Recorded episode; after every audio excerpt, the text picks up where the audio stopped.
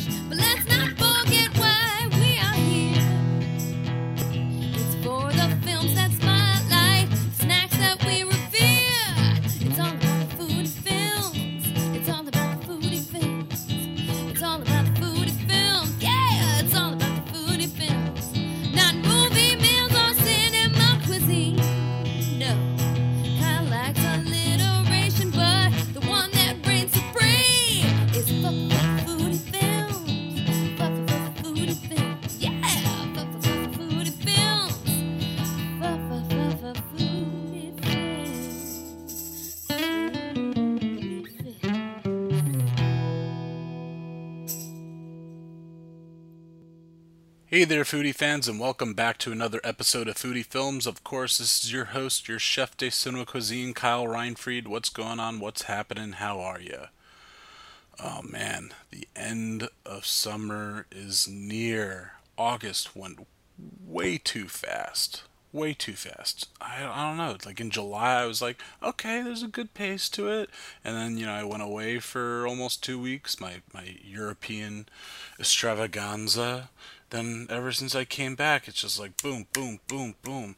I don't know. What about you guys? Do, do you have like are your summers packed? You know, I've got people. I'm not. I'm not. This is not me bragging. No hashtag humble brag. But it's like every weekend is something. And while I'm lucky and it's fun stuff, it's like it, it- it just makes the countdown of the regular week so much faster to the weekend. It feels like.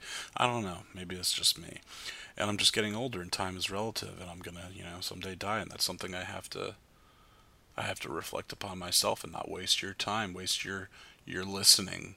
But anyway we've got a good one for you today. Ooh we're serving up a good one.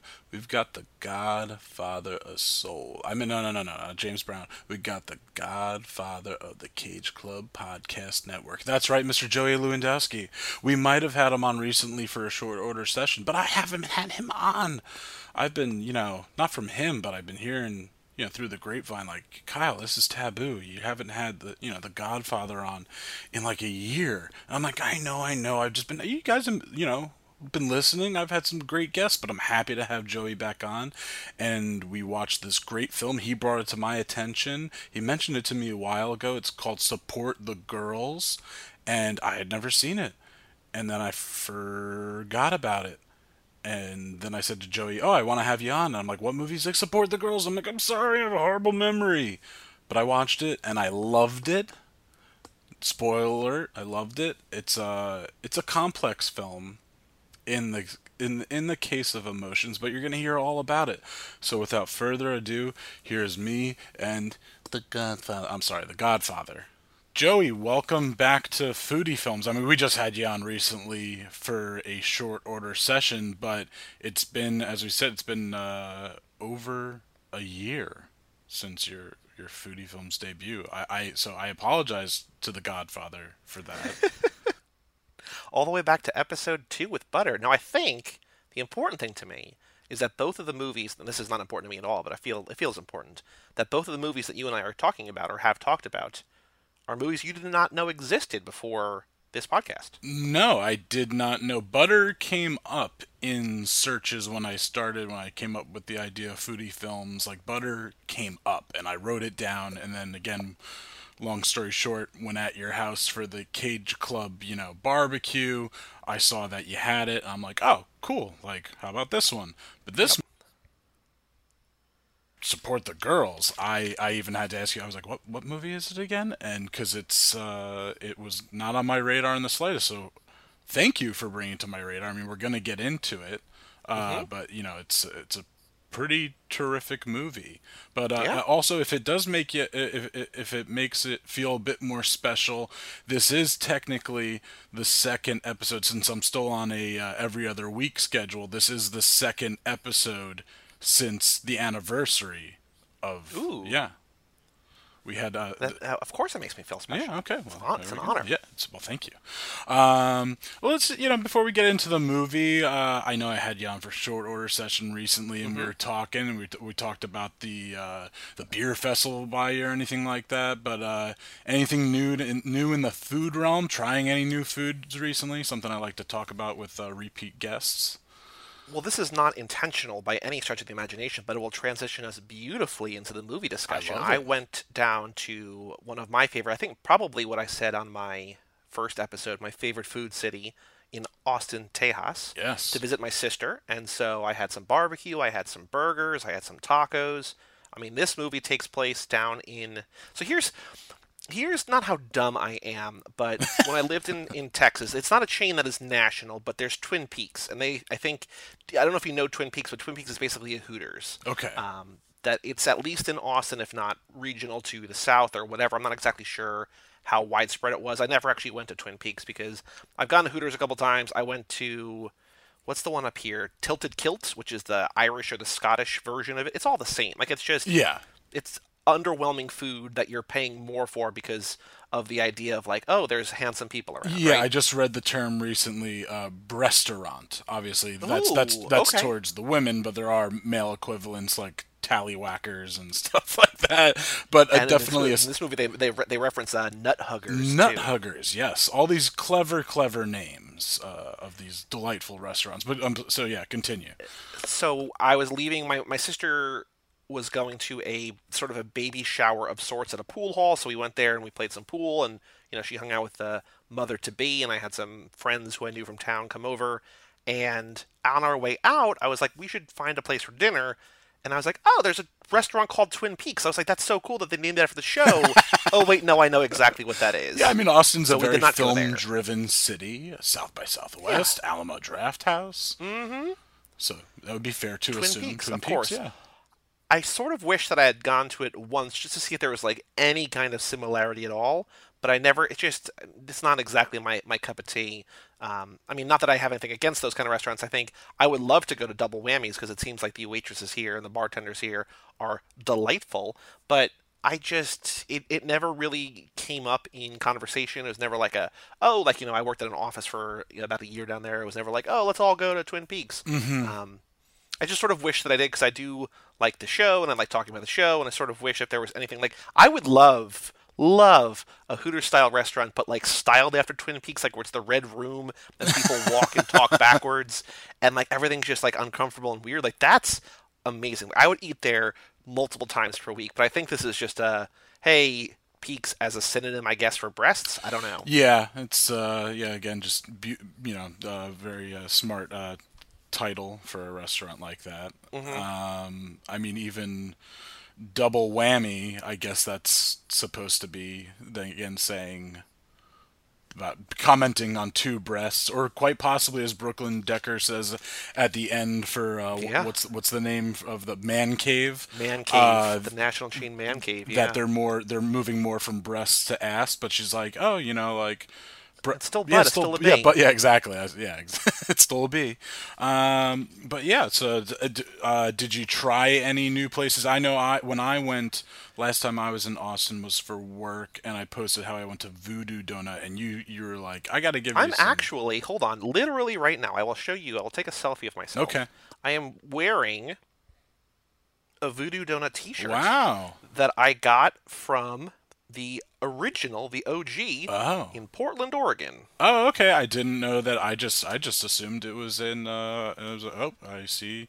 As a very oh, that's a cool. I like it. It's very literally simple. wearing right now, and on the back it says donut. So it says "vu" on the top line, Do on the bottom, and then on the back dough, and then nut. So Yeah, yeah, I'm I- literally wearing that right now. Yeah, it started in Portland. well, that makes sense. So when I drove cross country, I went there, got a dozen, brought them to my friend. I feel like at least the ones that I went to, like they were more they were good, but I've had way better donuts. It's just the creativity and the imagination Yes. and the ingenuity of it that's like, "Oh, this is cool." But I feel like as an actual donut, there was a I think a Korean owned donut shop in Austin, like in not anywhere near the city. Like it was sort of suburbsy, just on this like sort of like quiet but kind of like Main Street ish.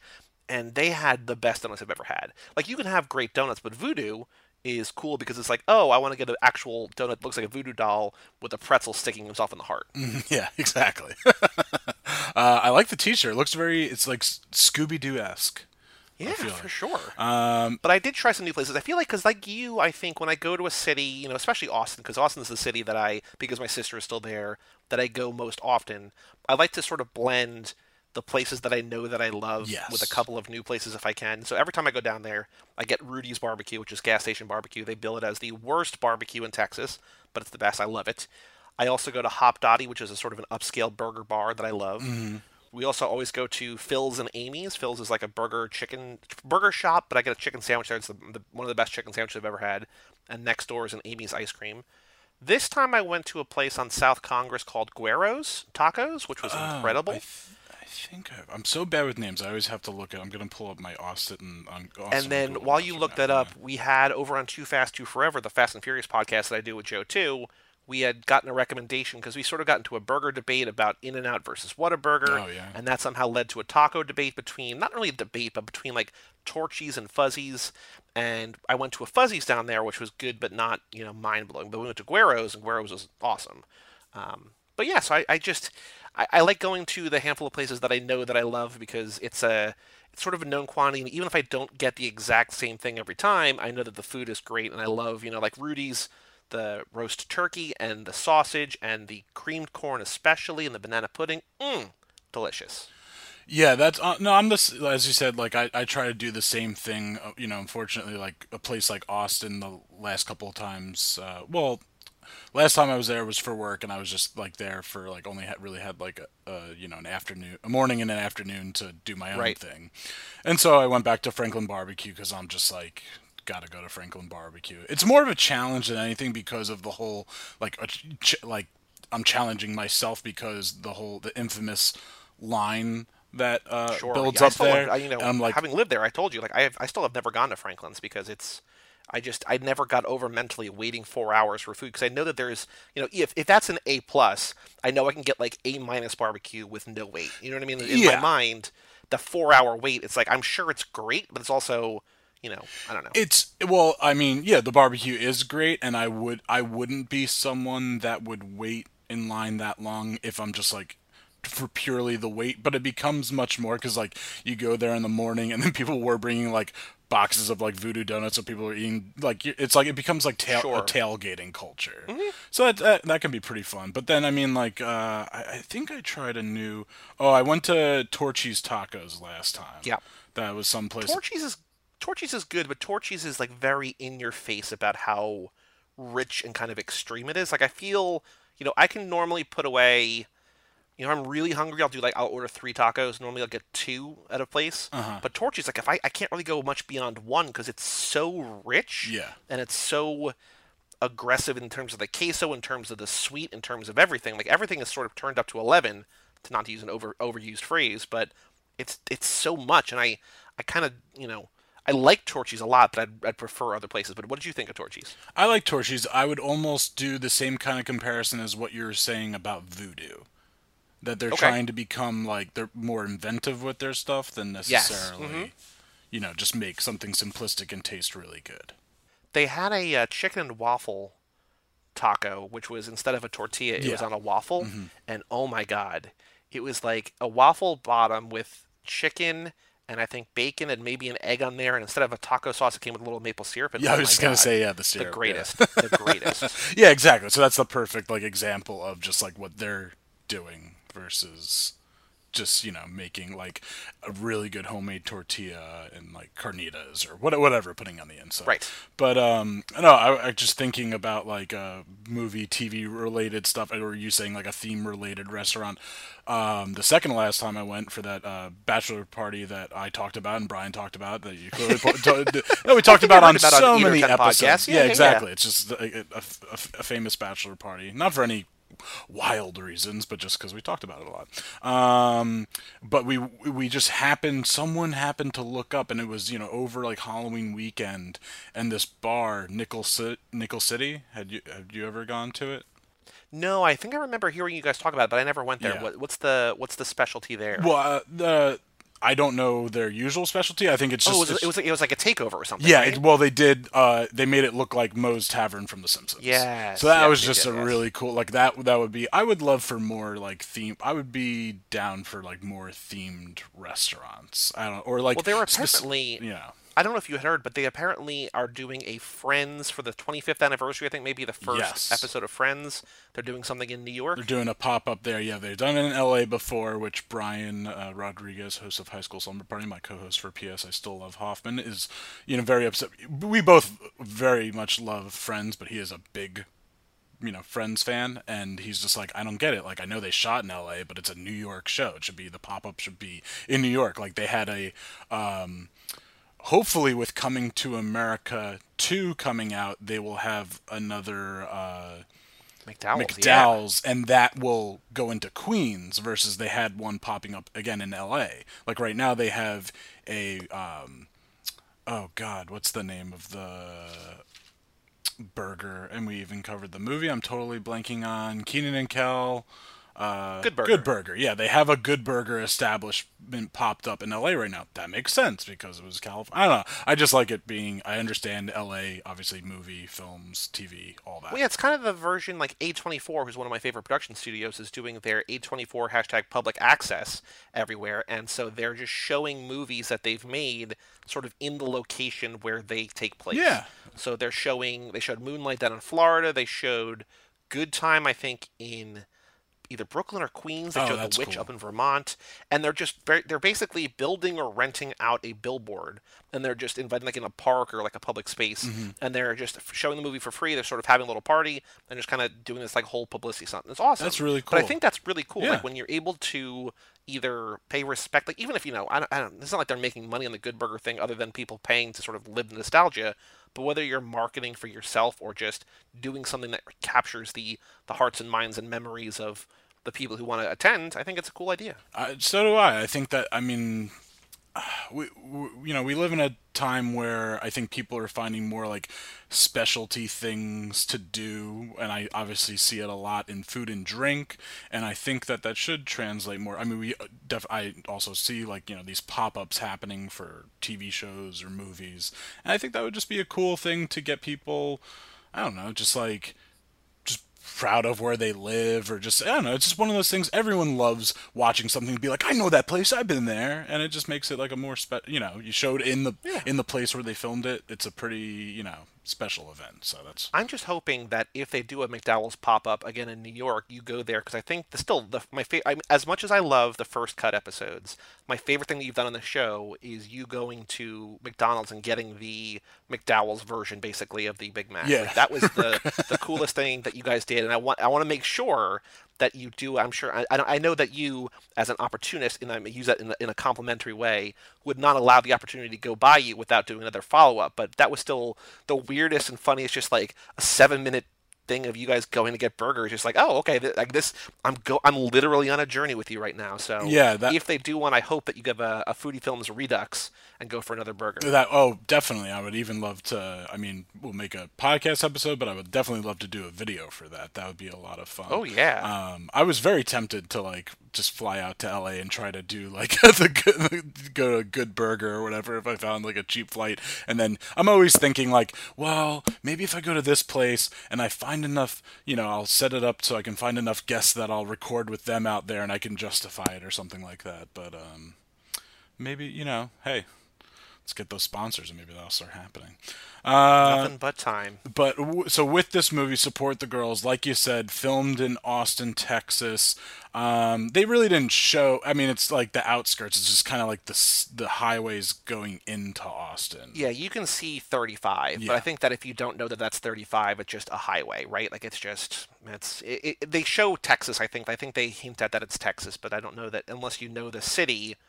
And it, what, what's cool about the movie, I think, is that for the most part, like 80% of the movie probably takes place at double whammies. Like Yeah. it's, you know, they go on a little bit of a road trip, but most of it's just in the one place, which kind of could be, you know, anywhere. Yeah, I was even when you know watching watched the full credits and everything, and then I you know I looked up you know location and it said purely Austin or whatever, but then you know it said location scout, and I kind of laughed. I'm like, well, that was a, kind of a easy job for this movie, uh, as far as. but I mean, even one of the destinations that you know isn't uh, is also like a juice bar, so I'm a big fan of that. Um, but like we said, Austin and as I said before, it's you know big big moves movie city. South by Southwest has had its premiere at South by Southwest. The director writer Andrew uh, Bujalski, I'm gonna Something like that. yeah. Yeah. he is the godfather of mumblecore. Uh, that's supposedly a, a title he's been given. Which, if anyone doesn't know what mumblecore is, it's a subgenre of independent film. Um, usually, you know, signs of it are you know naturalistic acting, dialogue, the, obviously the low budget, and those kind of things. Which, uh, you know, this definitely had. You, you had your Regina Hall, and you had um, your uh, Haley. Well, Haley Lu Richardson, my favorite. I was gonna say. So did I was gonna ask you? Did you find this movie because of her and being in? I know you you really enjoy the movie Edge of Seventeen. Right. So I don't remember. There's one of two ways because this topped a lot. of, Not at the top, but it was on a lot of best of the year lists Oh, last okay. year, and I don't remember if I knew about it just from those. Like it was getting buzz. I do love Haley Lee Richardson from Edge of Seventeen, which I talked about with Brian on High School Slumber Party. She's also incredible in. I don't know if you've seen Columbus, uh, but if you have an architecture podcast, Columbus is a much must watch. Oh, okay. Um, Columbus is incredible. It's it's her and John Cho, uh, and it's, it's it's one of the best movies of the last like decade. Wow. Okay, I'll have to check it out. And then I also love from this movie Dylan Gelula, who is the new. She's Janelle. Um, she's sort of the new hire that shows up first. She's the early one. Um, she was on Kimmy Schmidt, but she's also just super funny on Twitter and, and Instagram. Ah, uh, okay. Dylan Gelula, but she's great. I, I definitely didn't find this because of her. It, it was either because of Haley Lee Richardson or because of just it, it Being having list. yeah. good buzz. Yeah, yeah, yeah. But I was glad that I did because I think, you know, for such a small movie, I think obviously Regina Hall is like, you know, uh, on on another level here. Like she's incredible in this movie. But I think that Haley Lu is so she's like a force of nature. She really Like, is. She, the greatest thing I've ever seen in a movie. Not that's not true. It's a slight exaggeration, but you know, Regina Hall's outside having a moment like things are just Yes. breaking bad for her, and she goes outside and she's just like flipping off the sky, like, "What do you want from me?" And then Haley Lu comes out and she just shoots the confetti gun and she just says, "You're the best and we love you." And it's like it's so purely positive. yes. And I think what is wonderful about this movie is that this movie really does a great job of showing like the absolute best and the absolute worst in people. And I think that Regina Hall is just like doing everything she can to make sure that these girls who are working what feels like, you know, probably makes good tips because it's the kind of bar, but like a kind of a shitty job, but wants to make sure that no matter what happens, they have a good day. They have a good experience. She's trying to be the best manager she can be, and everyone, intentionally or not, is just taking advantage of her. And it's just heartbreaking. And I think that just her perseverance through all of that and the way that Regina Hall like portrays that and embodies that, it's just amazing. It really is. It. I mean, I just I love the way this movie starts off, even from its title sequence. That we have just a song playing very like diegetic, and we're getting the highway sounds. And even later in the movie, I think it's the last scene. She says, "Oh, I love just the sound of the highways. It's almost like you know being at the beach, and it'll like it'll Yeah. put it'll put me to sleep. It's like it's put me to sleep. It's like hearing the waves crashing. But we just begin with that, and it's just even very like colorful. I'm, I was, I was kind of curious, like if it was everyone's like own signature. I don't think so. I think it was just you know different ways, but it's just c- colorful. It looked like just um like a marker writing all the actors' names and all the you know director of photography, so on and so forth. And then right away we get Regina Hall crying in her car, and we don't know why. And th- then we get the very, you know, ha- ha- happy uh, Haley Lu coming up, knocking, uh, you know, her character Macy knocking on the window, and then just Yep. giving her, you know, does she give her a hug right then? I know at the end, you know, I think so. yeah, and at the end a bigger hug, and she's like, "Oh, we're not even supposed to be, you know, doing this, but whatever," because at that point Regina Hall is well, they've all well, she quit and two of them have been fired. but um, yeah, it's just and and then we just dive right into. I love movies like this that we just get thrown right into their world and then thrown into Regina Hall as the general manager's position, right? Or is she is she is she? They say general manager, but she's kind of like She the, is general manager, but, yeah. but she's the also the the day owner- manager and the night manager, or I don't know. I think that you know Cubby is the owner, Yes. and so he's he owns the establishment, and then Regina Hall is basically his second in command, and she's sort Mm-hmm. of in charge. I think she just does the day to day, and whether or not she's the day manager, the night manager, I think she's just the one that's kind of running the ship, right? And so there's you know probably other managers or whatever below her, but it feels like for a relatively small business, you know, it feels like it's Cubby, and then it's her, and then it's kind of the eight or ten or twelve or however many people we don't see. double waitresses on staff. whammies is just a very well worn in local spot and again uh, like just right off of a highway in the you know, the outskirts of Texas or outskirts of Austin. And it is you know this this movie as much as you said you know it shows the you know the best qualities and the worst qualities of people it it definitely, in my opinion, in some moments, because you know, going into it, I was like reading a little bit, it said you know, drama comedy, and while there are a lot of you know funny moments, boy, did this movie just make me depressed at certain points. Just even seeing, oh, again, yeah. from the people to the location, just to like the the way that she's explaining so they're they're getting what I think in the beginning there's like five new possible hires and then she's keeping them on you know one of them leaves but then four of them stay to you know do this car wash because one of the workers the night before ran over her abusive boyfriend and now is going to have court fees and all that kind of stuff. But we don't really know that at that point, right? We just know that she was in a car accident and needed money, or she she hit somebody with her car and needed Yes. money, and then that's Yeah, and needed- I feel like that's the one part of this movie that is explained, but I think could have been done better. Is that it feels like there's like a history there between Regina Hall and the boyfriend, and I don't know if it was something that was cut out or if something we're supposed to in, intuit that he's like a drug dealer or abusive or just a bad boyfriend or whatever. But I feel like knowing that she like when she sees him she's like oh i know exactly what this is and you're not getting the money and i feel like you know you're on her side there you understand why she's upset or you know you understand that she's upset and you understand that she's sort of righteous or right in in being upset but i feel like the articulation of exactly the backstory there even if it was just like a scene or a conversation or something earlier i feel like we needed a little bit more but that's like my one kind of nitpick in this movie that's otherwise you know i think pretty great Yeah, it does feel a little bit. I mean, with the confrontation once, once uh, you know, Lisa gets home, and then what? Her Cameron isn't there. He left, but then it's just uh, what are their names? It's which ones uh, the the one the one that got with that ran over her boyfriend. Oh, I don't know. I just know Macy. I know. I know. I basically know the ones I know, like Macy and Danielle and Janelle. I don't oh, know. Sha- Shayna. Okay. Well, I think that's also, you know, in terms of the names, I think what's really kind of not it's it's cliche, but in a funny way, is that at the end when they're doing the the not the, I, I call them the auditions because it's basically it looks like a casting It- couch, yeah, right? Like it it's, does- yeah, definitely, It's this yeah. lineup of like beautiful women in like scantily or beautiful girls essentially, like right, like all 18, 20, 22 year old girls Mm-hmm. in like scantily clad or sort of like revealing ish, but like professional but revealing attire, and all of their names are like. Alana, Rachel. It's like all these like very cliche, like just sort of kind of white girl, like these kind of names, right? And I think the movie does a good job of sort of characterizing people just based on their name alone. Like I think for the people that we have, like you know Danielle and Macy and stuff like that, like they're they're more grounded because they're actual characters. But I feel like to flesh out the world, I think that this movie does a really effective job of using names to convey sort of an archetype of who that person is.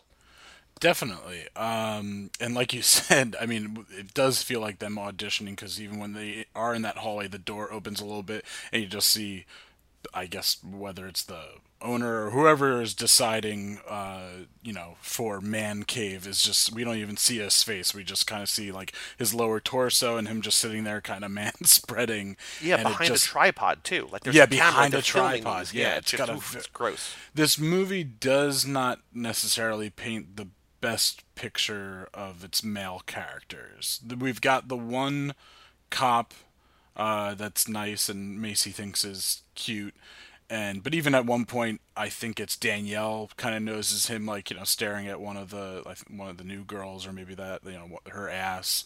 And then definitely between cubby and i mean patrons like that biker guy or the boyfriend uh, of Shaney and people like that you know we're getting just not these good male figures which is you know i mean fine but it's just very it just makes the whole scene just feel much more depressing. Just this very i feel very terrible for the women in this movie. And i mean and i think that's the point. I mean like i said i watched it all the way through the credits and it says at the end uh uh for for mothers. And then you just hear a male voice going sweetheart sweetheart oh sweetheart and that's then the movie you know that's after all the titles all the i Yep. mean all the all the credits and so clearly this movie has a message Yeah.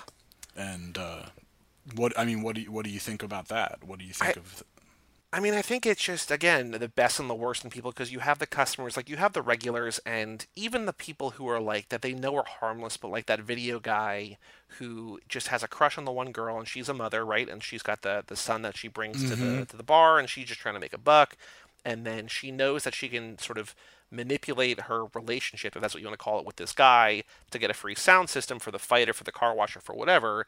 And he go, they go over there. Danielle and and uh, Regina Hall's character go over there, and the guy's just like, like it's just, it just, I think it feels real and natural in a way that is uncomfortable and sad because he's like, oh, you know, you don't have to worry. I won't do anything consensual. I, I won't do anything that's not consensual with her. And Daniel's like, "Oh, yeah, I would kill you. Like, what? Do you, Yeah, I what do you, love like, both their like, That's not even responses. in my head. Like, what? Like, Yeah. what do you think is going to happen here? Like, we're in your place of employee.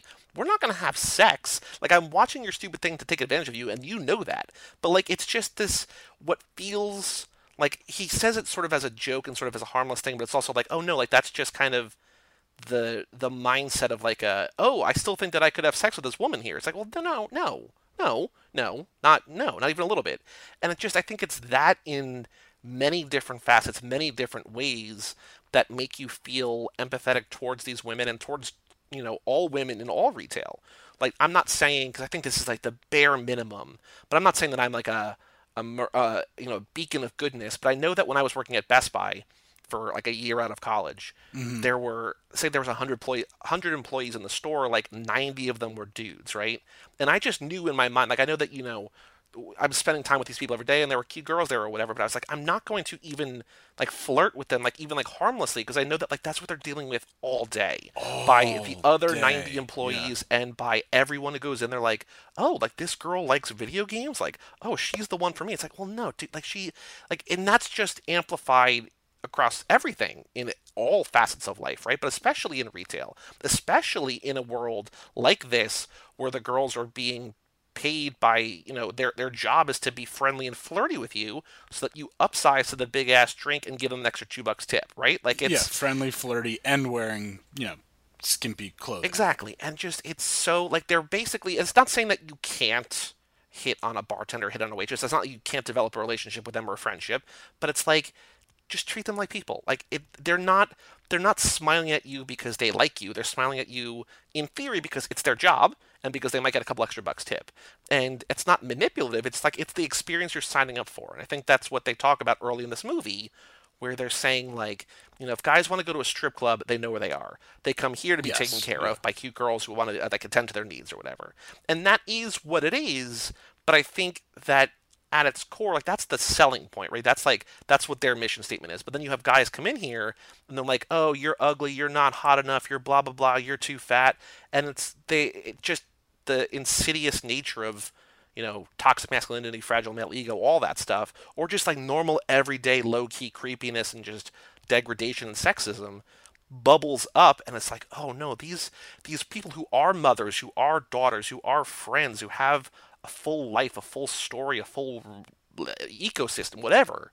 It's like they all have to deal with this literally every day and it's terrible. It is, and it's and it's even sad at the end. I mean, they have a strong moment and I mean, our uh, our three main characters of Lisa, Danielle, and Macy, of just screaming off of that rooftop of the building where the, you know Lisa was applying and pretty much Macy and Danielle were as you said like auditioning for those roles of the you know at uh, at Man Cave.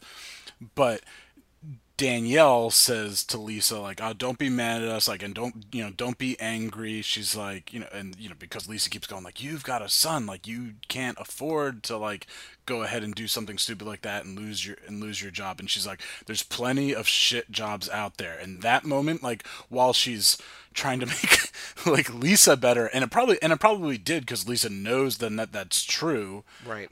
just made me feel just so just horrible just that like because again because it is true and that is just like she you know i mean because lisa is talking I, I can't remember the son's name danielle's son's name but you know she's McCraig, being- I think. Yes, yes, and she's being, you know, very kind with him and being, you know, just like almost, you know, like a, like an aunt figure in a way. And while they're waiting for one of the employees that has her, you know, her day off to come and pick him up because he's not feeling well, and so you know, but he can't stay at that uh, double whammies. But you know, she's talking to him while he's coloring and like, oh, why can't that, you know, is that ninja? We don't know, is that a woman? And even the boy goes like, oh, she doesn't have boobs. Like, it's just, we we're hearing in an early conversation from Yep. him, like, that's, you know, a key thing that we, you know, associate. Yeah, that's, oh, yeah, that's, that's a woman. A woman has boobs. And, but, you know, clearly has this strong woman in his life and as, as, uh, you know, his, as his mother, and she'll do anything and take these, shit jobs because you know they she sees and says like her son is so smart and so kind and we just hope that that you know by her sacrifices that stays on the same path. And i don't know like maybe this is something that as a son you know andrew Buj- bujalski witnessed. You know maybe this was or maybe he just he had an aha moment a you know i mean a, a word that's just a little overused now but a woke moment and realized you know yeah these are this is something that a lot of mothers and you know parents and you know parental figures are doing but uh yeah it's just it's uh, And it's it's kind of a bummer for him because he's got such positive female role model around him. Like I know that his mom is, you know, working in this kind of restaurant and everything, and she's just trying to make a buck. But like, even the new girls are like, oh, at the car wash outside, like there's a guy with a Hummer, and we thought that he might want to see it. Like they're even like people who don't know the kid are kind of looking out for him, and so it's just a bummer to see that from a very young age, even with all this positivity and these, you know, positive role models around him and sort of examples of strong, kind, loving, giving women that he's still differentiating. You know what I mean? So yeah like when they come when uh danielle comes back over from that you know the like audio you know video store and uh and says to Lisa like oh yeah we got you know we got the speakers we just got to give them free lunch for a week or whatever and she looks you know at at, uh, at her kid and goes you realize your mom is Wonder Woman you know and just like there is that you know like they're trying to make you know this aware to him but you know I mean, certain things. That's I, I'm just even realizing more. I'm just it's it's kind of in my mind more and more. I mean, just in general nowadays. But uh, having uh, a one year old niece and just thinking about her and who she'll grow up to be, and just all like the you know jerks that are out there, and just like what you can do to prevent it. And you just even think from a kid standpoint, like you can from you know like you can teach your kids the right things but they're going to learn things from other kids and quite possibly you know like he's hearing at school like yeah girls got you know girls have boobs and boobs are you know awesome and that's what they are. And the, you know the, the and just such a wrong face value that's you know just painting the completely wrong picture of what every pretty much every woman is doing in this movie besides i guess the you know we see we even see it in that tragic character of shayna that she ran over her boyfriend, but now you know he was there and he was on crutches and he's being a complete asshole and you know. Uh, but there, I mean, I'm trying. Let's try to think of some of the funnier uh, parts, like you said, like I love that moment with Macy where she just you know jumps right outside and Well, I read there's Uh, a couple. There's a couple Macy quotes that there's "We're the you're the best and we love you." There's number one. Mm-hmm. Uh, there's one where she's just walking through, and then Regina Hall's like, "Oh, you know, this is sisterhood, right, Macy?" And she goes, "Sisterhood, woo!" And just like there's the passion, there's the excitement there, and then she's just all movie long she's drinking chocolate milk. And Yes. this is also a character who is, has developed a relationship with what feels to be like a 70, 65, 70 year old man, the professor that they call him. Um, and she's dating him because he treats her well. And it's just like, well, she's. Not that that's not going to work, but it feels sort of misguided. Like she's sort of lacking a father figure or she's lacking, you know, genuine affection in her life or whatever and it's sort of like her her character is complex and feels real because of that flaw. Like otherwise she's just like this bundle of pure energy and mm-hmm. you know she's drinking chocolate milk all movie and she's like and regina hall says i don't know how you can drink that. She's like oh chocolate milk rules. Like it's just like this like really sweet earnest like really kind of embodying this young girl and then i think she's a lot of the characters in this movie are kind of like like an onion, like they have layers to peel back and everything. But I think that when Regina Hall quits and she's walking out, and then her car needs a jump, and then Macy comes out to jump her car, and then like you can sort of see that like they peel away the veneer of the like basically bunny rabbit exterior of Macy, right? Like I'm I'm sort of outside. You're not my boss anymore right now. I'm gonna be real with you for a second. I'm dating the professor, and she's like everybody else knew. I'm so sorry.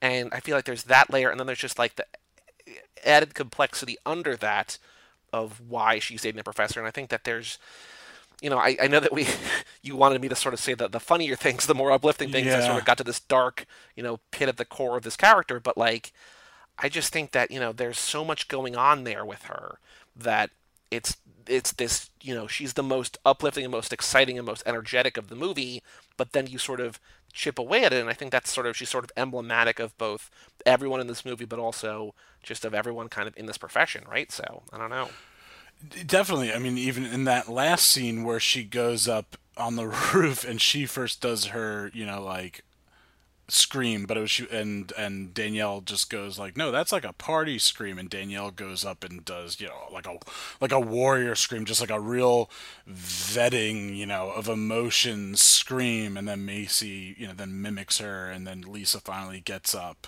and they're all like screaming together, just getting just everything that we just experienced with them in that i mean that's a later day but you know the day that the you know this movie uh, for the most part takes place in a day. And obviously everything before that that everyone's been dealing with just as far as lisa dealing with cameron and wanting him to be more open. And it, i mean it is it's a it's a great movie to watch for for men to watch to understand that. I mean, I know Brian and I have talked about this on uh, definitely PSI uh, still love Hoffman just because of the roles that Philip Seymour Hoffman took and the the vulnerability and saying and while I mean maybe we say it sometimes in not a joking tone like that we're not that we don't mean it, but because it is awkward to talk about, but like this movie is showing that like men can be vulnerable too and and should be and should express their emotions and that's all she wants to him because uh, there was the one line that I wrote down from this movie was something that Lisa says to him and she put I can take fucking up all day but I can't take not trying. Yeah and that is just i mean something that i also believe in i mean i'm i am i can be very guilty of being a procrastinator or just you know or being lazy but I don't think I am at least when it comes to my relationships with people. Maybe when it comes to, you know, like work and obviously editing podcasts sometimes, uh, you know, and stuff like that. But I think at least, you know, but the, the main thing with this movie is just saying, and what Lisa is really saying, like by saying w- we're a family, is like you gotta be there, and she's Yep. just not getting that at home. And when she goes to leave, when she you know quits, and then Macy has to jumpstart her car, she's like, "Oh, maybe I'll just go home and have a you know try to have a conversation with him." And then, but when she does get home, she finds out that he did leave. I mean, he left the laptop, where she said you just always are spending time on the laptop and being sad on the couch. and I think that's the whole thing, right? Like it's about you know nobody's perfect, and actually a lot of people like most people are far from it, and you know I'm much more willing to give somebody the benefit of the doubt if they care, if they show effort, if they care about something, if they're passionate about something, if they, you know, uh, not to not to not to peel behind the curtain too much, but I know that like with this podcast in particular, right? Like I know that you are trying to figure out what foodie films is going to become, and I think that Oh, you've yeah, done it's still a such ne- exciting things, journey. and you've got such great conversations, and you've had like both the first cuts and the the movie discussions and everything. But I know like as as not frustrated, but as as like as you're like, oh, I don't know what I'm doing this week, or what I'm, I'm sort of changing the schedule again. Like, I don't mind that because I know that to you, like, this matters so much. And as opposed to like, if you didn't care, like, you know, when I again, not to again peel behind the curtain too much, but like when I whenever whenever somebody's like, I want to do a podcast on the network, I'm like, look, two things: hit a deadline, like set a deadline you want to hit and hit it, and then have it have good sounding audio, and like. I just want to make sure you have the passion for that you want to do it, right? And if you were like, well, I don't really care, like I'm just sort of half-assing my episodes or whatever, then I would be like, well, wh- why, why are you doing this? But I know that this means so much to you, and then I'm willing to sort of, you know, give you the benefit of the doubt or whatever because I know that you want this to be the very best and you're having great conversations and you're building roads and you're developing relationships and it's exciting. Whereas if somebody's just like, well, I don't really want to do this, I don't like doing the work, blah blah blah. It's like, well, what? That's even the point. And so I think that in whether it's at food or with podcasting or with whatever, I think that if you care and people can see that care and see that passion and see that you know just energy, it's worthwhile, you know, and it's it's it's a bummer to see people who just like in this movie just take advantage of you that you know you know that your boss is great and that you can sort of maybe scam her for money for the hospital bill. Like oh you know i'm in a bad way. Can you pay my hospital bill? Oh by the way it was my boyfriend that i hit. Or like Yeah. you know her boss you know she's done nothing presumably but good things for business. And then her boss is like well you didn't tell me this one thing which she was just trying to handle on her own so i'm gonna have to fire you. And just or you know haley lu even like it's sort of innocuously like i didn't tell you because i thought you'd be mad. Like it's just like little things where it's like you're sort of it's just kind of a bummer. Like it's just you, you put out such good vibes into the world, and then there's a, such a stark difference, I think, between people like disappointing you and people just sort of failing in ways that you, you want to you want to encourage them. You know what I mean? Like I just it's uh it I think the the the moral of this rambly mess that I'm babbling here, and feel free to edit out whatever you want to edit out. Is like No, it's all. I just all- I just think that it's the movie feels real because I think it points out how everyone is flawed. And even if you want to be the very best you can be, it's impossible. And I think that even if you give people enough rope, you're only going to give them enough to maybe hang themselves with or hang you with, right? And it's it's just such a mm. difficult task to be put in especially for this like you know she's a woman in charge of a bunch of like high school college age girls right Yeah. just they're all struggling to figure out who they are some are mothers some have more responsibility than others and it's just it sucks and you know like a girl yeah, who just gets a tattoo of Steph Curry because she thought he's the greatest of all time, and then she can't have that, so she's gonna get like it's just like like what kind of dumb decisions are you making? Like I don't want to have to fire you, but you know that I have to fire you. Well, yeah. What is it? Uh, what does she say? Uh, you know, at, when they're when she goes when Lisa goes with Cubby, and he says, "What's my number one rule?" And she goes, "No drama." And she's like, "I'm dealing with a bunch of like you know young Yeah. twenty year old women." She's like, Yeah. That's like telling them not to breathe." And that's not, you know, that's not her taking a shot and saying, you know, or saying that all women are dramatic. But you know what? Yeah, like, you know, I mean, just I've never worked in uh, just you know I've never I've never had like that steady as a freelancer and like I'll work with certain people all the time but it's just like I can't you know working in that environment that's gonna happen to anybody. That you know dr- just any any regular kind of drama. And so for you know her to say that she even knows that and they try well this is actually a good opportunity to play like I have one clip I wanted to play and that's just uh Lisa and Macy explaining to the newcomers like what you know Sure. kind of about training day so I'll play that clip right now. Can I ask, do you get like grabbed? It happens. Yeah, like when someone's super wasted or whatever, but it's pretty rare, and you can usually tell when something like that's coming, you know, and just kind of like, You know, let me just say this. Uh, we have a zero tolerance policy on it.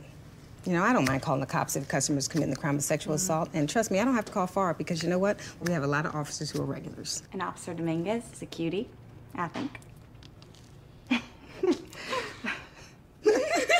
Uh, the- but seriously, y'all, um, let me just say the most important thing is that this is a mainstream place, you know, and it's a family place, which means a lot of families come here, and it also means that we're all family. And yeah, you're not, you know, you're not mm-hmm. wearing a, a whole lot of clothes, but trust me, if these guys wanted to go to a strip club, they know where to find them. They just come here so some sweet girls can take good care of them. It's like like working at, at Chili's or Applebee's, except it's more fun and the tips are way better. Usually. If you know how to work it. Okay, so be informed. That's like she was like be responsible. It's kind of the same part of that. Um, Fuck that. I play better sports than that fag. oh oh my gosh, you're a badass, huh? Do you want to refill on that big ass beer? Mm-hmm. So big asses are a large size. So I found a good connected moment to pause the conversation, kind of leave him wanting more, right? And um, you know, sell that beer. Touch wise, a little touch on the shoulder, arm area, hand, that's all good, but nowhere else. And try not to squeeze because that can get weird. Uh, real weird. Um, yeah, and uh, notice how I open my mouth real wide when I laugh. Like, yeah, that's just like, y'all don't have to do that. I just find it works really well for me.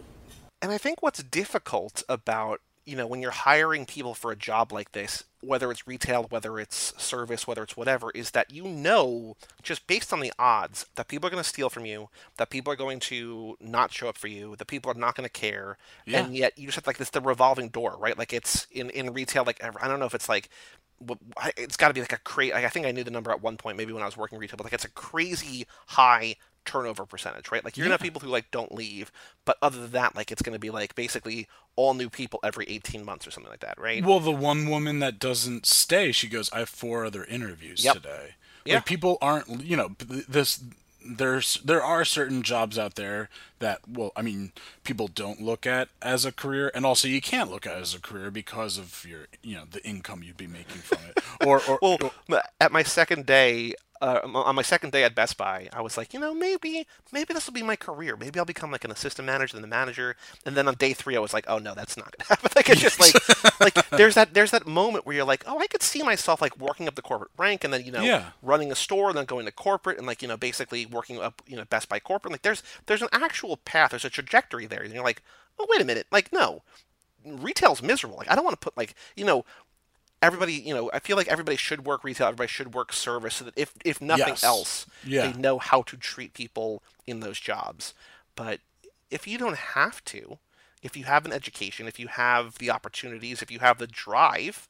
And not saying that like you know working being a manager of anything is bad because they get paid well and they're respected and like you know it's a living it's a comfortable living like the money that like you know even store managers were making at Best Buy when I was working there was like oh like that, that's more than I'm making now you know what I mean but Yeah. like if you have the ability to sort of like I went to school for journalism, I feel like why did I go to college to then work Best Buy retail for 18 years? You know what I mean? It's just like if you if you're able to do more and you have that drive, go for it. But again, it's just it's a it's a tough world, a tough environment when you have kids who are just like this is not going to be my career. I just need a way to make a couple hundred bucks a week or what you know whatever Yeah. for the next couple years, and then I'm going to get my quote unquote real job, right? And it's it's tough because even like the people who care mattered to her, like the the, the chef, The you chef know, Arturo, yeah, that's. I was just gonna say they have a robbery in this film, and she feels she's she. I mean, Lisa does a nice thing. She you know recognizes, and the cop asked her like, "Oh, did you recognize that guy's face?" She says no to him, and we have an idea that she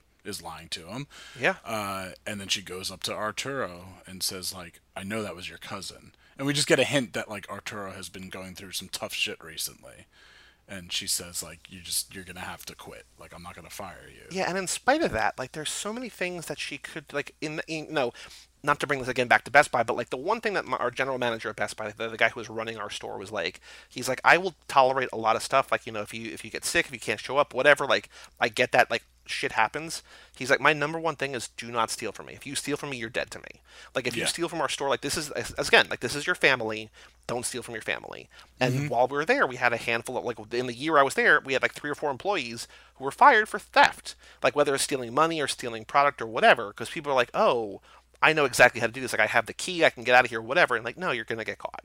And I think in that regard, Regina Hall's character Lisa could be like, "You're dead to me. Like you're gone. I don't ever want to see you again. I don't want to talk to you again." But I think because she treats it like a family and she knows these people, and even though we don't, this is not this is not a movie about Arturo, but we know enough about him to know that there's sort of a reason other than he's just greedy, right? But like, mm-hmm. she's like, you can use me as a reference. You can, you know, have people like, I'm gonna have you, like, you're not gonna be fired. Like, it's not gonna, you don't have to tell people whatever. You know what I mean? Like, there's little moments like that that just show her genuine kindness and where she things that she doesn't have to be doing, and yet in spite of that, people still can't help but take advantage of her because they're like, oh, you know, she's a softie, we can get one over on her or whatever. Yeah, just the, between the the core trio of uh, you know Regina and Haley Lu, and then uh, I think it's Shayna McHayle or McHaley, um, which she hasn't been in a lot of stuff, and that definitely brings she she you know as as the character of Danielle, and she just brought that you know definitely that mumblecore vibe to it. She just felt so real out of you know I mean because she I mean maybe she doesn't have the credit or the name recognition that of uh, Right. Regina or Haley, but but she just had such a real vibe to her and felt like I've met that person before and she while I get I mean you know she wasn't dealing with a lot of drama in the movie she had you know the key points of dealing with that you know audio video guy and then just having just all these all these little moments throughout the film and she she's kind of like our Plus, she's a mom. it's, yeah, exactly. Plus, she yeah she is the the active mom that we see in the movie. I think Lisa says that she has two kids that are grown up. Because then it's a very awkward scene where so I, I guess she was trying to get Cameron to move out, right? And so she was looking at that place specifically for him. Or were they just looking for that place for the two of them? I was a little confused by that scene when you know he picks her up and then they she's like, "Oh well, let's go look in an apartment," and she's saying that would be only them, but then go says something about like it being just him. So I, I think yeah. they're on the verge of a divorce or they're separating or whatever, and she's I don't know why she has to help, but even he's like you can see sort of why. And again, it's hinted at throughout the movie, and I think we might even talked about it before, but like you can see why she's so good and she's so pure and she's so driven and focused and wants to be motherly and supportive. But he's mm-hmm. like, sorry, you can't cross this off your list. Like I feel like that relationship, like not saying that's a bad thing, but he was just driven away. And I think that was like a nice, like I think again that could have been maybe a little bit more clear. But I think the fact that he's like, sorry, you can't cross this off your list, like he's just annoyed by the fact that everything has to be like a task to her, right? Like, yeah, yeah. He was. I mean, he was like polite to the real estate agent. Said like, "Sorry for bothering you, you know, or waste, wasting your time. This isn't something we're gonna do today." And then he said like the two big things. Well, he no, he says to her, yeah, like the checking off your list, and then she kind of says, you know, like I deal with I deal in the business of sad guys all day. Yeah.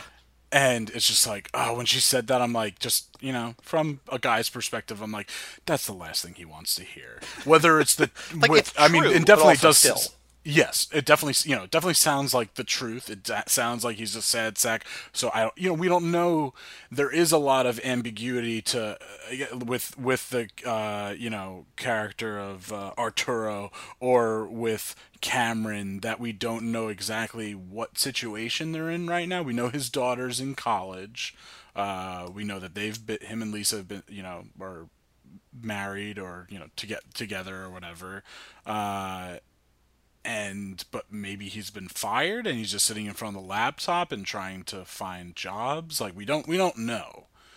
Uh, but all we know is that yeah, he is kind of being a sad sack, and she's just not. I mean, it, you know, while being very caring, not separating her work from her personal life enough. Is there any other uh, specific scenes? Or I have one other note like that I want to make is that Please. they're doing the car wash that Cubby does not know about, and they're sort of trying to do it under the radar a little bit. She's like, "Oh yeah, training exercise. We do this all the time. Blah blah blah, whatever." And she goes out there and she's like, "This is what we're like. Just be vague about it. Like we're not raising money for this one employee. It's just like for general, you know, rainy day fund or whatever." She Yeah, says. yeah, And she goes out there, and Dylan Gelula is like the you know the new hire says something along the lines of like. You know, should we lie? Like, I think we could take advantage. She's like, I'm totally like a marketing major, and you know, she's like, well, I told the guy, like the guy, this one guy asked, you know, is this for boob jobs for all the girls? And I said yes, and gave me fifty bucks. And Regina Hall, like all the time, has basically been like, no, no, no, like don't do this, like don't lie to them. And she's like, well, well, act, you know, like I guess that's okay. Like just like I just Yeah. love that like moment of like. Well, you know, I guess it's it's harmless enough, right? Like it's yeah, you know, whatever. If he wants to give us fifty bucks because like he thinks we're gonna have bigger boot, like what? It's just like dumb, you know, whatever. I just love her sort of reversal in that moment of like, oh, you know, yeah, I guess yeah, just do your thing. Like I think on the grand scale of things that she wants to deal with, like this is so low on the list that like she would rather them be vague and sort of be like, oh yeah, just just in case, but also dealing with a husband who's walking out on her or whatever, or dealing with you know McRae in there, or dealing with Cubby and dealing with this and dealing with that, and like just just fine, do your thing. I just love that little like, eh, I I guess okay.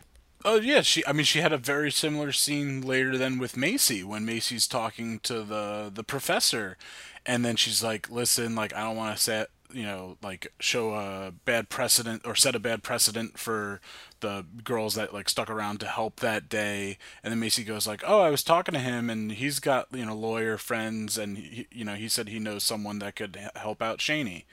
And she's like, "Oh, really?" She's like, and then she goes like, "You know, you're the best." and it's just these are just women, you know, people that are working with what they got and in in the situation that they've put in or for some of them uh, like you know some have ch- you know are choosing to be in again with the you know Shaney has this moment that she could have this clear break from this guy but she's unfortunately you know stuck in this abusive relationship Yeah, yeah, no, it's uh, I so I I want to thank you for bringing this movie to my attention because it was a very I rented it on Amazon, so you can you know foodies you can rent it on uh, Amazon right now. I think also like on Vudu and other things. Another nice thing. I think It's if only you have ninety minutes. It's ninety minutes, including the Yeah. credits that you said you stayed. Like it's it doesn't overstay its welcome. It, I think it flies by. I think for Yeah, a no, it movie really that doesn't does. have a ton of plot, that's more basically just a character study of Yes. Regina Hall's character. Like it flies by. It doesn't have a ton of plot. It's primarily in one location. Yeah, and it just it's got a great great pace to it that I was you know I mean I saw the length before I started the movie, but yeah it was you know had a great pace to it and like you said I watched it throughout you know the whole the whole credits and uh, I just thoroughly enjoyed this movie so it's definitely worth a watch. I think also if you have Hulu you can watch it for free on Hulu. I do not have cool. Hulu currently. Yeah, I bought the Blu-ray. This is one of those ones that I rented last year, and I was like, oh no, I love this I mean, I, obviously you know, I know some of the listeners if they have heard you talk about either seeing Butter on my shelves or you hear you and Brian talk about it or whatever. But I own a lot of movies, so it's not like rare. It's not like I own 20 movies. and This is one of them. But this is one of those ones where I was like, oh, I want to watch. I want to own this just so that I can Yeah. always watch it whenever I want to watch it. Definitely. Oh, and one last little thing I want to say, uh, it's not a little thing, it's a big thing, is that Regina Hall won the New York Film Critics Oh, yes, Circle yes, yes, yes. Award for Best Actress, and she was the first African American to do so for this role. I mean, she got a lot of praise for this role, deservingly so. Sure. Um, and really just uh, tremendous, you know, role that she portrayed, and uh, same thing again with Haley Lu and uh, Shayna uh, McHayle, and just a, a great movie. And I'm definitely a movie that I plan on recommending to all, obviously everyone that's listening here, and plenty more people. And uh, I would have no problem just sitting down and watching again right now. And I will also say that Andrew Bujalski, the director, has two other movies that I think are relatively acquirable. Uh, Mm-hmm. Even this weird as hell movie, Computer Chess, that I saw once in an airport on the way back from a trip in Vegas for work. So Okay. I need to give that movie another se- a second shot, but it is weird as hell, uh, but also good. And then he did a movie a couple years ago called Results, which I really liked, and it's more again sort of a character study, kind of like a smaller, more intimate movie about like a personal trainer and sort of that kind of world ish. But this guy, as far as I'm concerned, three for three in good movies, sort of smaller movies. I would imagine that like all three movies combined maybe cost five or ten million dollars to make like in total. Like I don't know what the actual budget, but like they're all small movies. You know what I mean? Yes, so yeah. if you like this one, if you want to know more or whatever, check out Computer Chess and check out Results. Uh, both great, and this one obviously I think my favorite, but really really great. Well, you heard it here, people. The, the godfather of the Cage Club podcasting uh, network recommending, you know, the work of the godfather of mumblecore. So there you go. Uh, well, moving on, I sent you an email with uh, three links in it. Uh, they are all very appropriate for the work that you do in the network. So it, uh, you'll you'll select one at random. So I wish I could do it at random, but I will be honest and upfront with you that my Gmail showed me a preview of what these were, so I know what they are. Oh, okay, Unfortunately, I should I should have just steered clear of my email, but I looked just to make sure that I got the email in time. Well, I, I should have I should have done it the way I did last time and sent it as separate emails. But it's it's okay. Uh, let's go with number one. Number okay, yeah, you know, if I had a, I had a feeling that if like if I I gave mean- you the option, that's the one you would have went for. I love like number two is funny, and number three is something that I quote all the time. Uh-huh. But I, I I gotta go number one. Yes, yes. So, well, you know, before we're, so we're not. Uh, let's let's mention the three, and then Okay. uh, we'll we'll play the you know the first one, and then obviously talk about that one. So the the three clips. Well, pl- please please tell the foodies out there which three clips I sent you. So number two, the one that I think is really funny, is I'm assuming it's the one because I didn't I didn't watch the clip, but it's from the Weatherman with Nicolas Cage where he is Yes. just getting food. I'm assuming it's the one where he has food thrown at him while he's on his Yeah, the radio- Wendy's Frosty. Yes, which is wonderful. I mean, this is if you want to talk about like a depressing movie that has some moments of levity, like The Weatherman. Who boy, that's oh a dark my movie. god! When Michael, when they have like the living funeral for Michael Caine. While he's still what- alive, yeah. Well, yeah, exactly. Yeah, and the Like a uh, Rock, Bob, Bob Seger, Seger, like a rock. Yeah.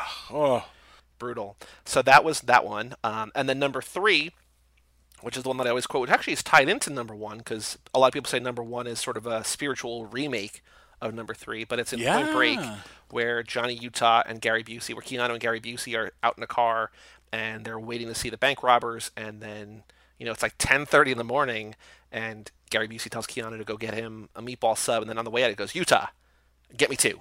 yeah. Make it two. But the Oh, it's just important so. one, oh, yeah. Yeah. I mean, they're all important, is. but the important one from the original, from the OG, 2001, The Fast and the Furious, the barbecue scene. Yes. So, without further ado, the barbecue scene. Mia, the chicken fryer.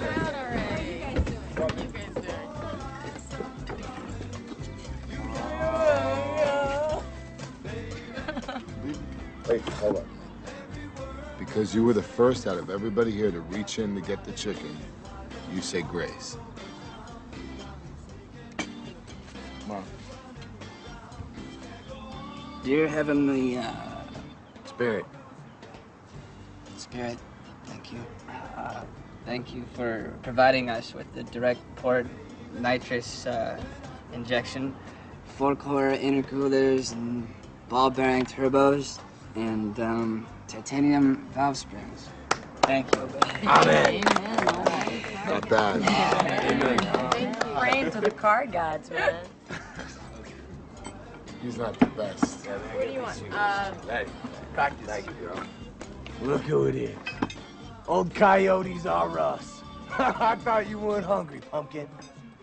You know, I gotta eat. he's always hungry. All right, sit down. Who doesn't love a good family dinner? And this is, you know, Of course.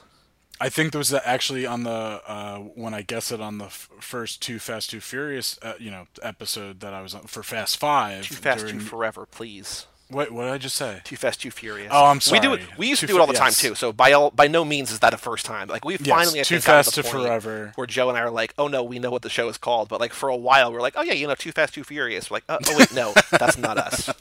Yes, so Too Fast Too Forever, and I was on. Uh, forgive me, what lap was this? Lap You were on lap four. four. Yes. Yes. and for Fast Five, a movie that I did not enjoy the first time, and now it's my favorite in the series. Yeah. So there you go. Um, and uh, you have a, a you know a question section at the end, and I and I actually got it right, uh, uh, which was of the what you what, what I forget exactly what the how you phrased the question, but it was the, what the punishment or Oh yes, punishment, yes, yes, the- yes. What, What the punishment is if you Yeah. are the first person to take a, uh, food, a bite of food from the barbecue. Yeah, what do you want to to say do? grace? Say grace, yes. Which is, uh, I think, just a great value right there. You know, that's a great thing to do. Well, let's talk about this scene Sure. and what this means in the franchise and just what you know. What you know. Let's get yeah. Let's get into it. Well, so what I love about this, the first thing that it made me think of is that as we are going through, we are actually now at the tail end of lap four. We're about to transition into lap five when this comes out. Um, actually, no, though we're still going to be in the heart of lap four. We're going to have another couple episodes in lap four, but you know, the same lap that you were on, we uh, we're still in. But with the start of lap four, Joe and I started doing the Fast and Furious Minute, where there's other podcasts like the Star Wars Minute that go that their their entire episode is a minute by minute breakdown of a movie, right? Okay. and so I was I was selling Joe on this idea, and I was like, I want to do this with the Fast and the Furious, and I think he was interested in it. I think he was interested in it, but he didn't know exactly how it was going to work or how it would sort of shape out or you know come out or whatever. And i finally had the idea like let's just do one minute per episode. So before like before you come on before the guest joins us to talk about the movie joe and i do an opening segment that's usually like an hour long of reading emails that we get of you know just catching up with our lives or whatever. And one of the things that we've started doing in that each week each episode is the Fast and the Furious minute. And so we're minute by minute breakdown. So we're about 11 or 12 minutes in right now as this episode comes out. But what I'm excited about by this clip is that this is a two minute scene. So we're going to have two full, or maybe even like, you know, it's over two minutes. We're going to have like two, three minutes about this barbecue. And I love that. Like, I love, I mean, we're, we're going to go into crazy detail about this, you know, much later because we're still, you know, 12 minutes in. We haven't even gotten to the first race yet. But there's a there's a lot more to do. But I can't wait to get to this part in the Fast and Furious minute. this this scene i actually so after uh, uh you know i watched you know fast five for for the episode that i was on and then from that i just i um have watched up through i watched the then the first the f- first four again and I do, and I agree with you. Guys told me on that episode because I think I uh, I said that four was my least favorite, and it does mean a lot more now. Definitely after rewatching them. Well, that's also what's exciting, and that's something that we've been talking about. Uh, we watched Hobbs and Shaw because it just came out in theaters, and then Joe and I recorded an episode of Furious Seven, and now we're about to record an episode as we're as you and I are talking. We're about to do this week. The episode we're going to record is Fate of the Furious, and I feel like Hobbs and Shaw put seven and eight in like a brand new perspective because of the way that Shaw and because of the way that Hobbs and because of the way that in in, in theory maybe Cipher too all sort of connect into the greater universe. Then I think four, as time goes on, you know, the, the, the series does a great job of retrofitting. So even though four, like we talk about a lot, you know, you were not uncommon in your idea that like people didn't really like four, but I feel like after the fact, four gets a lot of praise in retrospect because it does exciting things, and it's kind of in ways a soft reboot of this first movie that we're talking about. Definitely, and I mean this scene just set a good precedent for then what the the the biggest theme of the franchise became, which is family. You know? Mm-hmm. And so I love that we've got Dom and Brian showing up together, and then just the look on Vince's face, and also when rewatching the first one, I'm like, just looking at like the outfits that everyone's wearing, I'm like, oh my god, this is so like, you know. I, I always make the argument. I know it's not an original thought that like every decade, the previous decade is still like in the first couple of years, and so just seeing what they what they're wearing, I'm like, this is so early, you know, so, so 90s slash then like you know, the early 2000s. Like Vince just looks like he's like he wears like dominatrix like Yeah. a lot of fishnet, like a lot of mesh in this A movie. lot of mesh. Yeah, exactly. It's like that's what's tough. Uh, and then I think dodgeball got rid of that when they mistakenly have to wear like the, the that kind of outfits instead of their uh, traditional garb.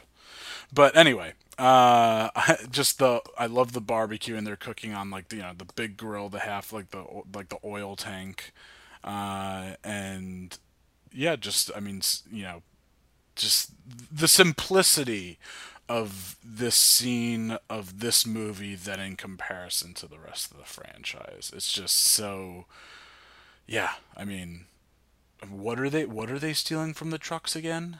DVD players. DVD players. Like I mean, because yeah, they go. It's just, I mean, yeah, like like you said, the kind of the remake of Point Break, and soon and quite possibly right. I mean, it's pretty it's pretty known at this point that like Keanu should be joining the franchise. Like, has it been officially said? I know the director No. was like, so where okay. we're at right now is that he was supposed to apparently appear in Hobbs and Shaw, but Yes. he and the director David Leitch and also he sat down with The Rock, and they both like both conversations wanted to make sure that if Keanu joins the franchise, they do it in a way that sort of is worthy of his time.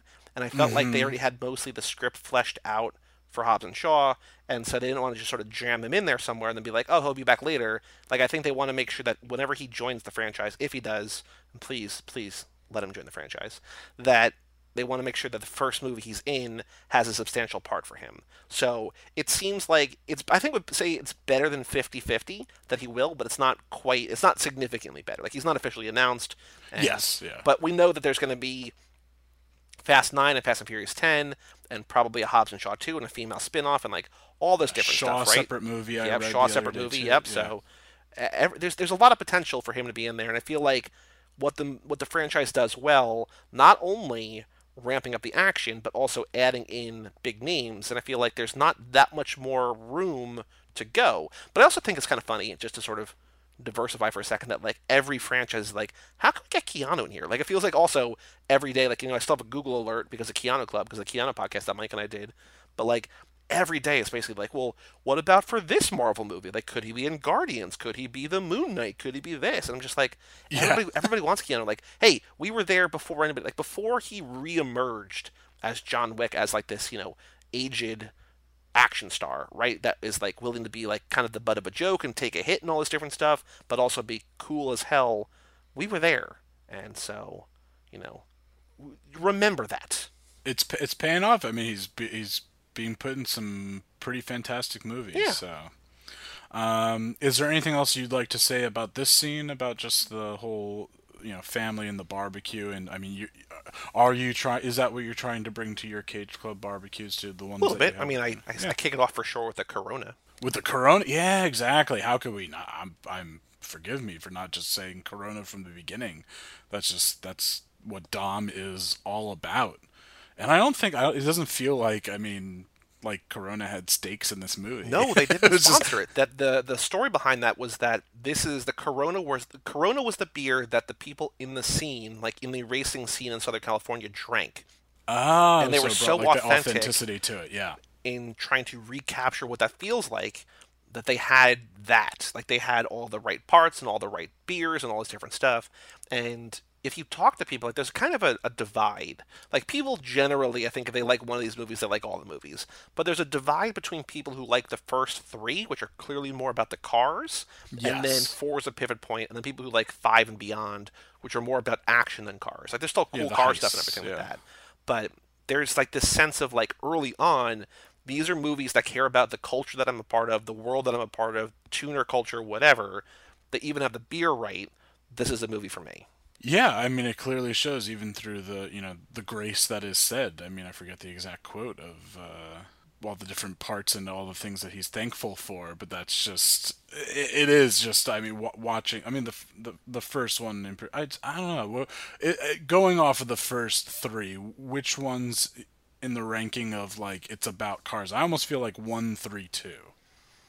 Um, You've got Tej and Suki and in the second. I would say yeah, one, three, two. I think, but like in comparison to the later ones, two is still much more than any of the other ones. But yeah, I think two Oh, is also yeah. two is also where it sort of sort of starts getting wacky. Like they have like the boats and they have you know all the different stuff, and I feel like they're sort of branching out that way. But one is very firmly about the cars. Three is about the drifting of the cars, and like that's specifically there in Tokyo. And then Yeah. two is still car heavy, but not as much as the other two. It's uh, I, I'm I still well I still need to I unfortunately read the uh the spoiler cameos of Hobbs and Shaw, but that's not going to keep me from seeing it. I do need to still go see it in theaters though. Yeah. Wish I could have seen it with you guys. I know there was a family outing. to Well, don't worry, because literally every year for maybe forever, we will have another family outing to go see another one of these movies because they're not going to stop coming out. So, like next May, block it off. I think May 22 or something it comes out. So the night before, we'll go see it. So just block your calendar. The date is out there. Another family field trip to see Fast and Furious Fast Nine. Did you guys grab any food together? we did have before? dinner at a, little restaurant you might know called the Cheesecake Factory, which was fun. Oh. And then we got drinks at uh, TGI Fridays, another cool little indie spot. So Yeah. uh, yeah, but yes. You didn't go. You didn't go a double whammy. No, unfortunately, we did not go to double whammies. Okay. Well, um, one little thing I like to do for repeat get or for the second uh, time someone comes on is Yeah. I have a, I have a question, and uh, I believe Mr. Manzi answered it with Nicolas Cage. So I, I you know while that's you know interesting, uh, if if you say the same, feel free to do so. Oh, the Who- dream, the dream dinner guest, right? Yes. Who would be your dream dinner guest? Past, present. I don't know if future makes sense, but future. uh, who, yeah. Who would you like? You could have, you know, a good sit down meal with any any meal. Even even go into detail of what meal you would like to have with them. But uh, please, uh, wh- who do you think? so as I was listening to that episode, I think that was maybe the diner episode. Um, Yes. And I don't know how I still. So there is side note for a second. There's Good memory. There was the Axe commercial, I think, that was like scent is the strongest sense tied to memory, and like basically like smell good and she'll remember you, like dumb shit like that, right? but I remember there's something about me and like podcasts, and like specifically like listening to conversations, like especially good conversations. Like I, I, this is going to be a compliment. I know that like all all, all I'm, I'm phrasing that front. All of the conversation you've had on here are good, but I feel like there's certain ones that are like better. And I think that you know the Big Fat Greek Wedding, like I told you, like I love that episode. I think a lot of your first cut are really great. But there's something like when you and Mike or you and Brian get on, and just like there's a there's the rapport there. And I felt like the diner one, I was like, oh, this is a great conversation. And I remember, unlike scent being the strongest sense tied to memory, I have this weird brain thing, I guess. I remember where I was. Like if I'm driving and listening to a podcast that I'm enjoying, I'll be able Oh, to remember Yeah. where I was while listening. I remember I was coming back from a Christmas party, or no, it was a Thanksgiving weekend party. Um, that was just like a housewarming that turned into a surprise wedding. They pulled a uh, April Oh, and Andy, wow. and I remember coming home, and I remember on the way there and on the way back hearing you guys talk about diner. And so as I'm driving and you ask Mike that question, he kind of hems and haws a little bit. I'm like, dude. There's one very obvious answer, and he finally gets there. He's like, "Oh, Nicolas Cage." I was like, "Yeah, finally!" But I'm like, I'm yelling like, you know, there's a lot of people that like a podcast talk about like people yelling at their radio, like, "I can't believe they're not talking about this. They don't remember." Blah blah blah. And I'm there like, "Dude, like, come on, man. And then he gets the right answer in the end. I was like, yeah, of course it's Nicolas Cage. But I think to um to, to give a to give a different answer because I think that is my answer, but to sort of mix it up a little bit, I would say Paul Walker. No. like Paul I think again, in the grand scheme of things, is he the most important person I could talk to? No, but I think that he would be. He just seemed like a good guy. Obviously, I love him in the in the Fast and Furious movies, and there's this new theory that Brian's friend Kate Hudson, who he found for High School Slumber Party, writer for Jiba, and she was on our Furious 7 episode, and she's got some really interesting theories about how the franchise shifted in the wake of his death. And I would love to sort of pick his brain in a kind way, like, hey, remember when you died? Uh, I've got questions, I've got questions about that. Yeah, But like, yeah. I want to sort of know the sort of the behind the scenes thing. Like, I think, like, it's not gonna happen. But it's not inconceivable that one day Joe and I could, in theory, like interview Vin Diesel, right? Like it's not going to happen. I know that, but it's not crazy. Like if that happened, I'd be like, oh, that's awesome. But that's also like kind of, in a way, what we're working toward, right? You never know. I mean, all it takes is, I mean, the right place and the right time, or the right, you know, the, We need the our right- Pat LaFrida of the Fast and Furious world. Yes, exactly. And then, because like once my- we get one, we'll get godfather. everybody. But yes, Paul Walker's somebody that we could never, for obvious reasons, interview, we never, never talk to. And I think that in a dream scenario, this thing that we are so passionate about, that we care so much about, I would love to sort of pick his brain and just learn a little bit more about that. yeah, I would love to hear from him what he thinks. Especially, I do find it a bit ironic the shade that's being thrown around by the different actors, especially now with the spin-off, given the fact that it's all, you know, the you know the big theme of family. and just hearing, you know, there's been between what Tyrese tweeting about. I guess it wasn't Hobbs and Shaw didn't wasn't as big as people. You know, Yeah, but was hoping for it to be, and Michelle Rodriguez kind of saying something about what was his name? Chris Morgan, the writer. Yes. Um, yeah, just you know a lot of I mean, which hey, that's gonna happen in Hollywood and with actors and with egos with anybody. Uh, but just you know, th- yeah, that, that that shift too. Maybe not just in story, but like possibly the personalities and just seeing because he just yeah, Paul Walker just had that such a just obviously obviously I did not know him, but just Mhm. seemed like such a genuinely kind guy Yeah. and just was the soul of uh, that franchise in my opinion. And um, yeah, so it feels you know there definitely is a void there in you know in the eighth uh, entry and just kind of curious how they'll address it because you know uh, what Jordana Brewster's coming back and so how just they'll Yeah. take care of all that so that would be you know that would be a very fascinating uh, conversation so and maybe then when you're like leaving the cheesecake factory with him then you'd run into Mike leaving uh, a diner with Cage and the four of you could hang out Yeah, and then we could. Uh, yeah, that would be that would be that would be the dream. All four of us. Whew. Yeah. Well, uh, Joey, thank you so much for um, making this happen and course. Uh, introducing me to support the girls and obviously all the hard work you do for the network. It is uh, clear It's to me and, and many others. It, it- I mean, that, that's. I'm obviously happy to hear that. I know you wouldn't just be doing it just out of a, uh, you know, hey, we're not making any money from it, so. but uh, thank you, thank you, thank you. So please, right now, tell the foodies, uh, you know, everything about the network and just all our, you know, ways to contact and you know, because big thing that I'm trying to remind people now, as uh, as you guys do, as Brian does, and just I, for some reason I didn't always say it on these beginning episodes is the clear things of liking, sharing, Mhm. commenting. But that's that's that's how you guys can help us out the most, and obviously means a lot when we see you guys do that. So please, right now, tell them where they can do so. So we put out about 40 to 50 episodes of different podcasts each month. We have 25 shows, not all active in production right now, but we put out between 40 and 50 episodes per month. Basically, every weekday there's a new episode, at least, if not two or three or more. Um, my shows, you can get everything at cageclub.me or wherever you get foodie films. So iTunes, Spotify, Stitcher, Google Play, wherever you want to get that. They're all subscribable at all those places. Um, my shows every other Tuesday, although right now we're in a stretch of like a 10 week stretch where it's every week. Every other Tuesday, Too Fast, Too Forever, the Fast and Furious podcast, which we were talking about with the famous food scene.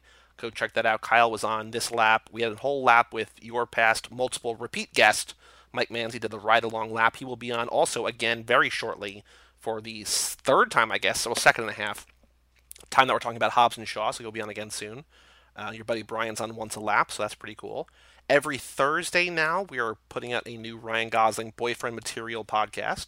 Joe and I are sort of burning through the rest of those because that has the schedule of that has changed more than the schedule of this has changed. Like we went from a monthly show to every three months to now weekly, and we are just burning off the rest of those. Wow. So Yeah. go check that out every Thursday, and then every Friday, Mike and I do the Tom Tom Club, alternating Tom Cruise and Tom Hanks, two different podcast feeds. Uh, you were just on a recent episode of Turner and Hooch Yeah. with Brian Rodriguez. So that episode will have come out last week, I believe, as this comes out. So go check that out. But you're also on our cocktail episode, and you'll be on at least one more uh, coming up. But yeah, Tom Cruise, Tom Hanks. I am loving the cruise side of it. Tom Hanks side of it is uh, a little trying, a little troubling, but we are about to turn the corner and get to his peak 90s stuff, and I could not be more excited to do that. Yeah, you got a lot of stuff to look forward to ahead in his career, to you know, to say the least. So that'll definitely be good. And uh, yeah, so well, uh, if you could remind, you know that you know the phrase, so if you could remind the foodies that there's More to cut. Thank you very much, Joey. Yummy, yummy, yummy. I got love in my tummy. Perfect. Let's go get some meatball subs. Get me too. Yummy, yummy, yummy, I got love in my tummy and I feel like I'm loving you. Love you such a sweet thing, good enough to eat thing, and it's just a while.